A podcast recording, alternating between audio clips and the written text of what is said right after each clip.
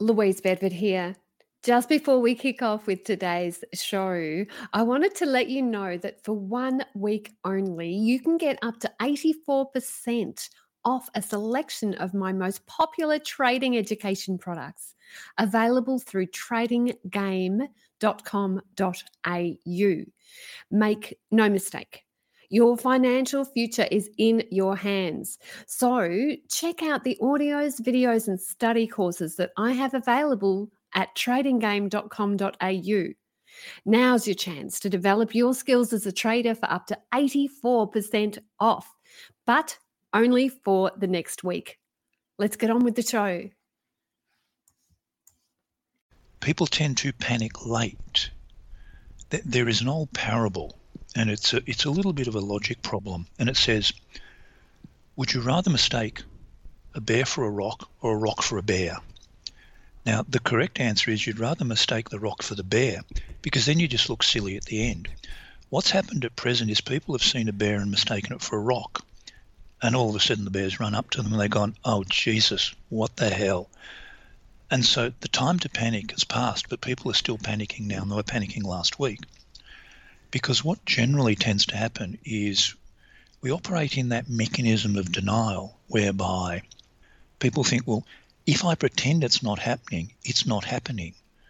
And so they did that for the first initial phase, and now they've woken up to the realization that it is actually happening, and the market has created itself.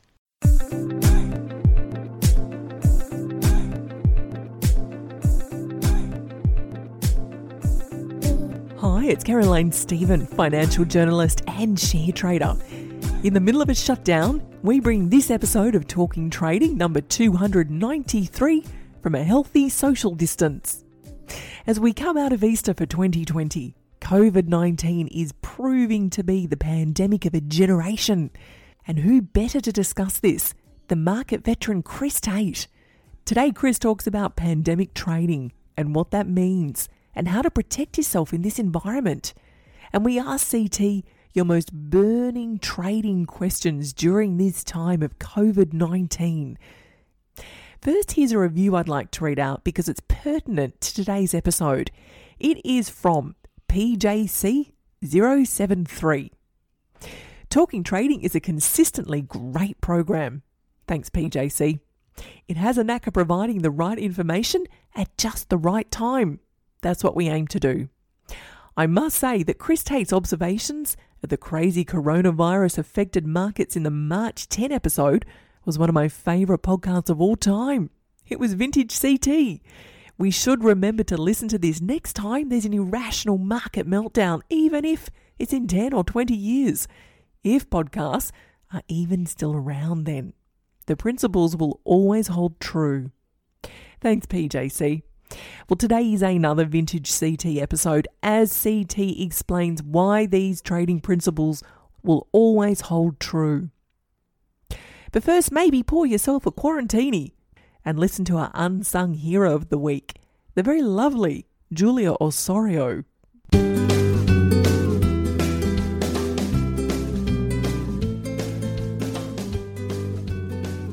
Today's unsung hero is Julia Osorio.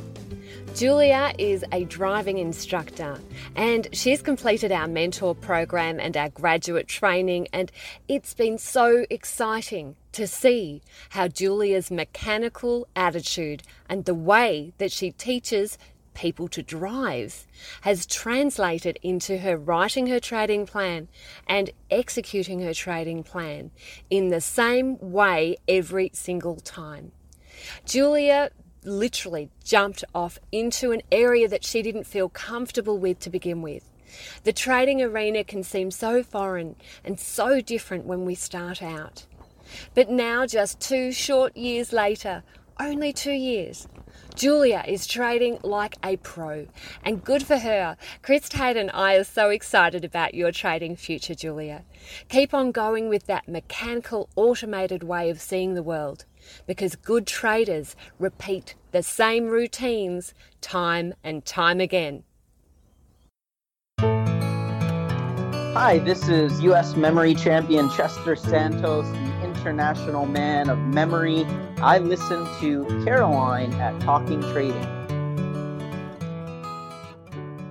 CT, with the markets going crazy from Corona, we decided to ask Trading Game mentorees their most burning questions for you and to also hear what you think about pandemic trading. CT, hello and welcome. Hello, let's, let's fire away. CT, what is the definition of pandemic trading? Okay, it's one of one of the things we need to do is to markets often separate themselves neatly into two parts mania or panic. And at present, we've ended the mania phase and we've now entered the panic phase. And as everybody knows, the panic phase has been generated by the appearance of COVID 19, which is one of the true pandemics we've had in the past, what, generation or so. So, what happens in a panic phase? In a panic phase, you can it can literally be summed up really quite simple, and it is that people wet themselves. the tulips are ending. Basically, yes. Uh, we tend to, humans tend to be quite binary in their emotional responses. And these emotional responses are not graduated. Mania is not a graduated response. Mania is a fear of missing out. Panic is a fear of being caught. So, in many ways, it is a deeply ingrained psychological and physiological response. We, we have a variation of the fight or flight mechanism. And at present, people are undergoing that sort of emotional maelstrom of flight, in that everybody wets themselves and everybody runs for the same door at once. So, what's that door they're running towards? That's a very, very good question. What they're attempting to do, and they've done very, very poorly, is they've attempted in some way, shape, or form to minimise the damage that's being done to themselves and quite naturally their portfolio.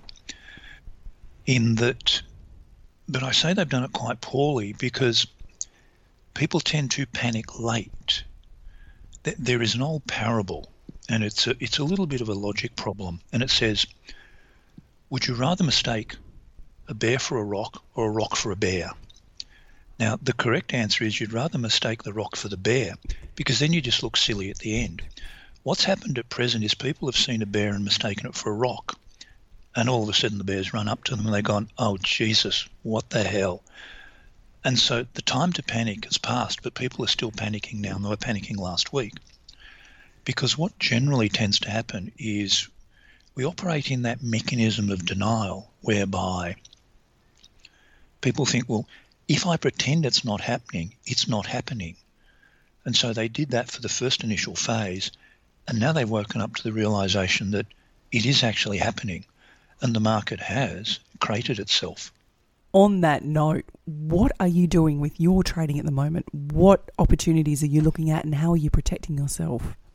See, I, I operate on a very mechanistic approach. All my weekly equities were popped out in the first week simply because had stops, and that's what they're supposed to do. One of the mistakes I see people making at present is they're attempting to analyse postdictively what they should have done and it's almost like they're going to put a rule in their trading plan that says, in the event of a global pandemic, do this. No, the rule should be a generalized, simple rule that is robust that simply says, when markets collapse, obey stops. Now, in terms of what I'm doing, I'm quite fortunate in that my portfolio was aiming in the right direction for commodities which took off, particularly the energy complex. So as they collapsed, I was short. So equities get pinged out, short the energy complex, and that's just continued to go. And so there's no equity positions, and I won't be taking any for the conceivable future. But there are other markets, and this is where people get caught in that they can't see beyond the fact that the things they're familiar with are called BHP, Rio, ANZ, NAB, CBA, whatever. They don't actually understand there's an entire universe of instruments out there that are uncorrelated to what's occurring in equities. And they think that because they have different names, there is something special about the way you trade them. Uh, no, it's not. If they trend up, you buy them. If they trend down, you sell them, and you don't bet the farm. It's it's fairly simple stuff. It's not rocket science. So we go to some questions that mentorees have written in to ask you about this particular time in the markets. The yes. first one is from Mr. David Dunlop. Well done, David. Number one question is CT, what is the VIX? How does it work? Okay. The VIX is a volatility index, and it's a volatility index over the S&P 500. In effect, what it is, it is it is the implied volatility of a co- collection of options on the S&P 500. When you look at the options pricing equation, the options pricing equation has a series of inputs.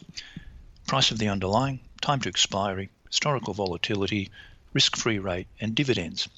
It's quite possible to actually solve the options pricing model you use for simply volatility. This is implied volatility. This is the market's perception of future volatility. In effect, it's a guess, which people forget about. The VIX itself is often called the fear index or the fear gauge, so that when volatility expands and explodes, the perception is that volatility is a function of fear. When the VIX is quite low, that's a perception of complacency, that markets are more relaxed. What we've seen in this latest little schmozzle is that the VIX has actually exploded, as you would expect. But in many ways, it explodes because what happens is when people write, let's put it this way if you're an options writer, your concerns are twofold. One, that the price of the underlying will go up, move against you. Two, that volatility will go up. And so options writers lift their perceptions of implied volatility to compensate for that. So if I'm an options market maker and I'm forced to write options to make a market in them, which is what market makers do, I will make my options more expensive. And I make them more expensive by pumping the notion of volatility. This acts as a protective mechanism for me. So you get in many ways this little bit of a feedback loop going on. But if we bring it back to the basis of what the VIX is, the VIX is simply a guess, and that's all it is. And as such, it's actually profoundly overrated, well, in my opinion, as a mechanism and, as a tool. Because all you're looking at is perceptions that a group have. No one is to say that their perceptions are correct or incorrect. That was a very good question, David. Let's go to the next question David asked. And this may be going back over what you've said, and some of these questions may be slightly repetitive, so we just bear that in mind. What have been some of your most profitable trades? Crude. It's being short crude. Uh, simply as the energy complex collapsed. And I, look, to be, it's one of those things you have no idea that markets are going to go in the way they are. You just don't. So it's just happenstance that you're pointing in the right direction as markets collapse or, or they collapse so severely. Did your approach deviate from how you'd normally approach your weekly, daily, fourth hourly systems? Nope, no, nothing, nothing ever changes. And again, this comes back to the notion that I mentioned before that people are making this post-dictive error in that they're attempting to correct for an event in the past when actual their system should be sufficiently robust to deal with any eventuality, no matter what name you give it. It could be 9 11, it could be the GFC, it could be COVID 19. Uh, the thing that was common to all of them was markets collapse very quickly. So there's no excuse for not having a rule that simply says, when markets collapse, my stops will catch me and I will step out till markets calm down or I understand better what's going on. Did you short the indices? And if you oh, did, and there is there is a reason for that, and it, it's something people misunderstand. Let me start with a broader answer. When you go into a stockbroker's or financial planner's office, you'll see a chart of the All Ordinaries, probably dating back 100 years, and it starts bottom left, ends top right, and the broker and financial planner will say to you, "Look, markets always go up." No, the index always goes up. Why does the index go up? Because the index is a constantly evolving and changing biased tool. Stocks that don't perform are thrown out, stocks that do perform are put in. So it is an upward bias tool. So that's the why it looks like that. That doesn't mean that your stocks will go up.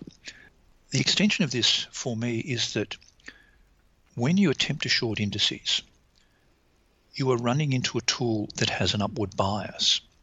And so we come back to that notion of you can't just have a special rule that says when we have a global pandemic, I will short indices. Because that rule would have to apply to every other signal you got for shorting the index. And for the past 10 years in the US, shorting the index was a fool's game. You would have just been written out, uh, out of the game completely because the index has an upward bias. It's long biased only. And we've found that whenever you add the shorting of indices or equities back into a trading system, you collapse the performance of the entire system and intriguingly, this is something that academics have actually just found as well in their modelling. So for me, I don't short them. Uh, now, that raises the question of, or the implication that you've missed out on something here. Not really, because I look at it from the mechanistic view of the system. If the system says you don't do it, you don't do it. And it's all well and good to look back and say, well, if I'd shorted the Dow at 1.30 in the afternoon on the day it occurred, I would have made all these points. Well, yes, that's true. But if you'd gone back in time to when we had the $80 million Powerball jackpot and picked all the right numbers there, you would have won $80 million. but you didn't, so shut up about it. it. A lot of people run their trading by looking backwards at what they should have done in the past, and that they feel this sense of regret about it. So you see three long red candles on the Aussie index, and you don't think, geez, damn, I should day trade this index right now. You don't? No, not at all. I, I simply don't, eh, because I've been in my formative years caught too many times. Because you'll often see, for example, three long red candles go short, market reverses five or six, seven percent against you. And so it's eh, from my perspective, not worth it. And in all honesty, it doesn't worry me because hindsight is the perfect trading tool, but it's also the most irrelevant of trading tools. Did you trade any instruments beyond your standard basket during this time of COVID 19? Nope, not, not at all. One of the things that people don't understand is that rules are there for a reason. There is no specialness or, or special situation that prompts you to ignore your rules. And so, if you do, the moment you do that, you're actually on the path to ruin because all of a sudden you've said to the system, I'm much smarter than the system. No, you're not. Nobody's smarter than the system. Everybody's dumber than the system because the role of the system is simply to exclude the trader as much as possible because the weakest link in any endeavour is always the people driving it. So if I have a basket of instruments that is X, then it remains X and always will. How large is your basket? At present, it's a very good question. It's probably about four commodities. It's probably about 30 or 31, I think, if that. It's not that large. Sue Napoli wrote in with some questions for you, CT. The first one is With the recent mania and selling of stocks, do you have a rule that gets you out of trades when the markets look and smell manic? No. It's simply because without some form of confirmation via price, all you're working on is your perception, your opinion. And one of the things that traders don't understand is that their engagement with the market is asymmetrical. If we assume that the market, as represented by price, is the sum total of all knowledge, expectations, and perceptions, then that view is correct at that time. Any view you have that is contrary to that is incorrect because the market says it is. You, you may have the view that I think. I think is a very dangerous statement for traders. You know, it, it's it, it's a little bit like I, have seen people uh, at professional conferences get up and go, well, I think share X is only worth four dollars. The market says it's worth twenty-two. Who's right? Well, it's not you at four dollars; it's the market at twenty-two. Eh, your opinion is a meaningless thing, and your perception of what you think the market might do is meaningless. The only time your thinking is confirmed is when it's actually backed up by your system. And then it's not you thinking, it's the system doing. How would one go about trying to put rules in place for these outlier scenarios? Or is this a matter of letting the trading rules you have in place do their thing? My losses were my stop losses were 5 ATR away and there's been a lot of give back. That's simply one of those things. unfortunately, because we wouldn't ha- we wouldn't be having this conversation if the market had continued on its merry way and those five ATR stops were taken out naturally because you have to understand the basis upon which the rule is based. Wide stops, as wide trailing stops, are designed for the simple fact that in a trend following system, you want to actually get as much of the trend as possible and you accept that none of them are perfect, that there is always there's always there's always a trade-off. If you want to be in a trend for a very very long period, then you're going to have to have a wider stop. If you want to be in a trend for a very short period, you have a narrower stop. You don't have as much give back, but then on the flip side, you don't have that potential for the extraordinary outsized gains that uh, particularly equities can generate. So everything everything is a compromise. For the rule about not understanding the market, would it then be an exit all trades, which Sue was tempted to do last week? Look, it can be. It, it can simply be a step out and leave rule. If you uh, are, it, it's probably best to reframe it in that if you have a situation where you don't have confidence in the system, you don't have confidence in your interaction with the system, and you're becoming overly anxious about it, then what's liable to happen is you're liable to do something profoundly stupid, like ignore the stops or buy more, and you you are best off. You, you are best off simply going, I don't understand. This is causing me issues. The market will be there when I get back. I will exit for the time being. Because one of the things about trading is that people have this compulsion to trade, to be to be involved.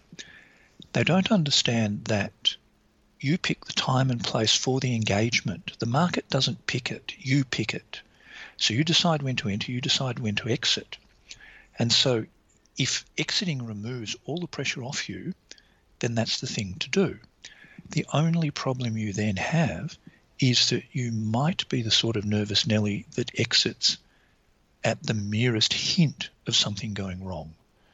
And that becomes a problem. And that's a problem I've seen in the past. And the problem that that generates is that every system, when it begins again, starts with a drawdown.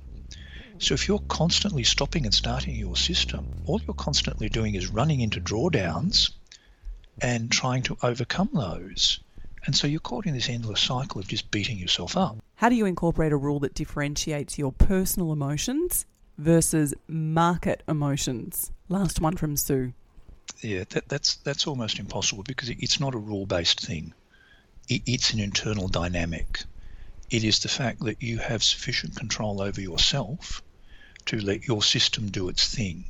So it, it's not rules-based; it's internally based.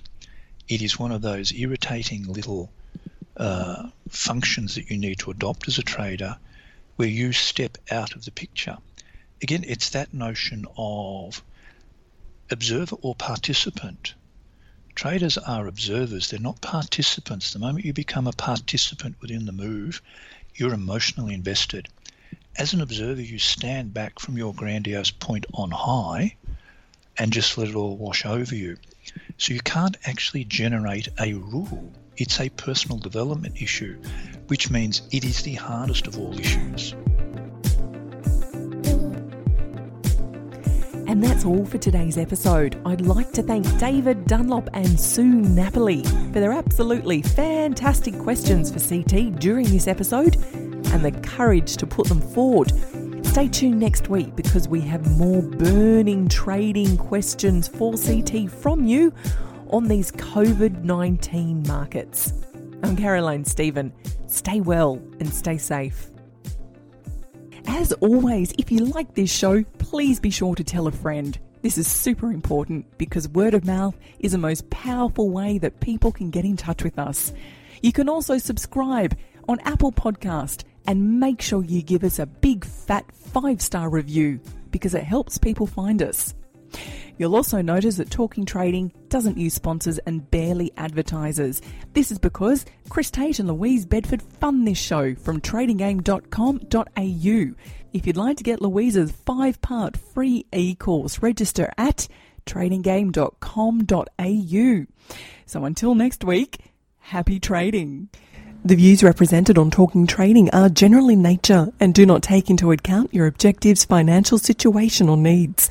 Before acting on any of the information, consider its appropriateness in regards to your own situation.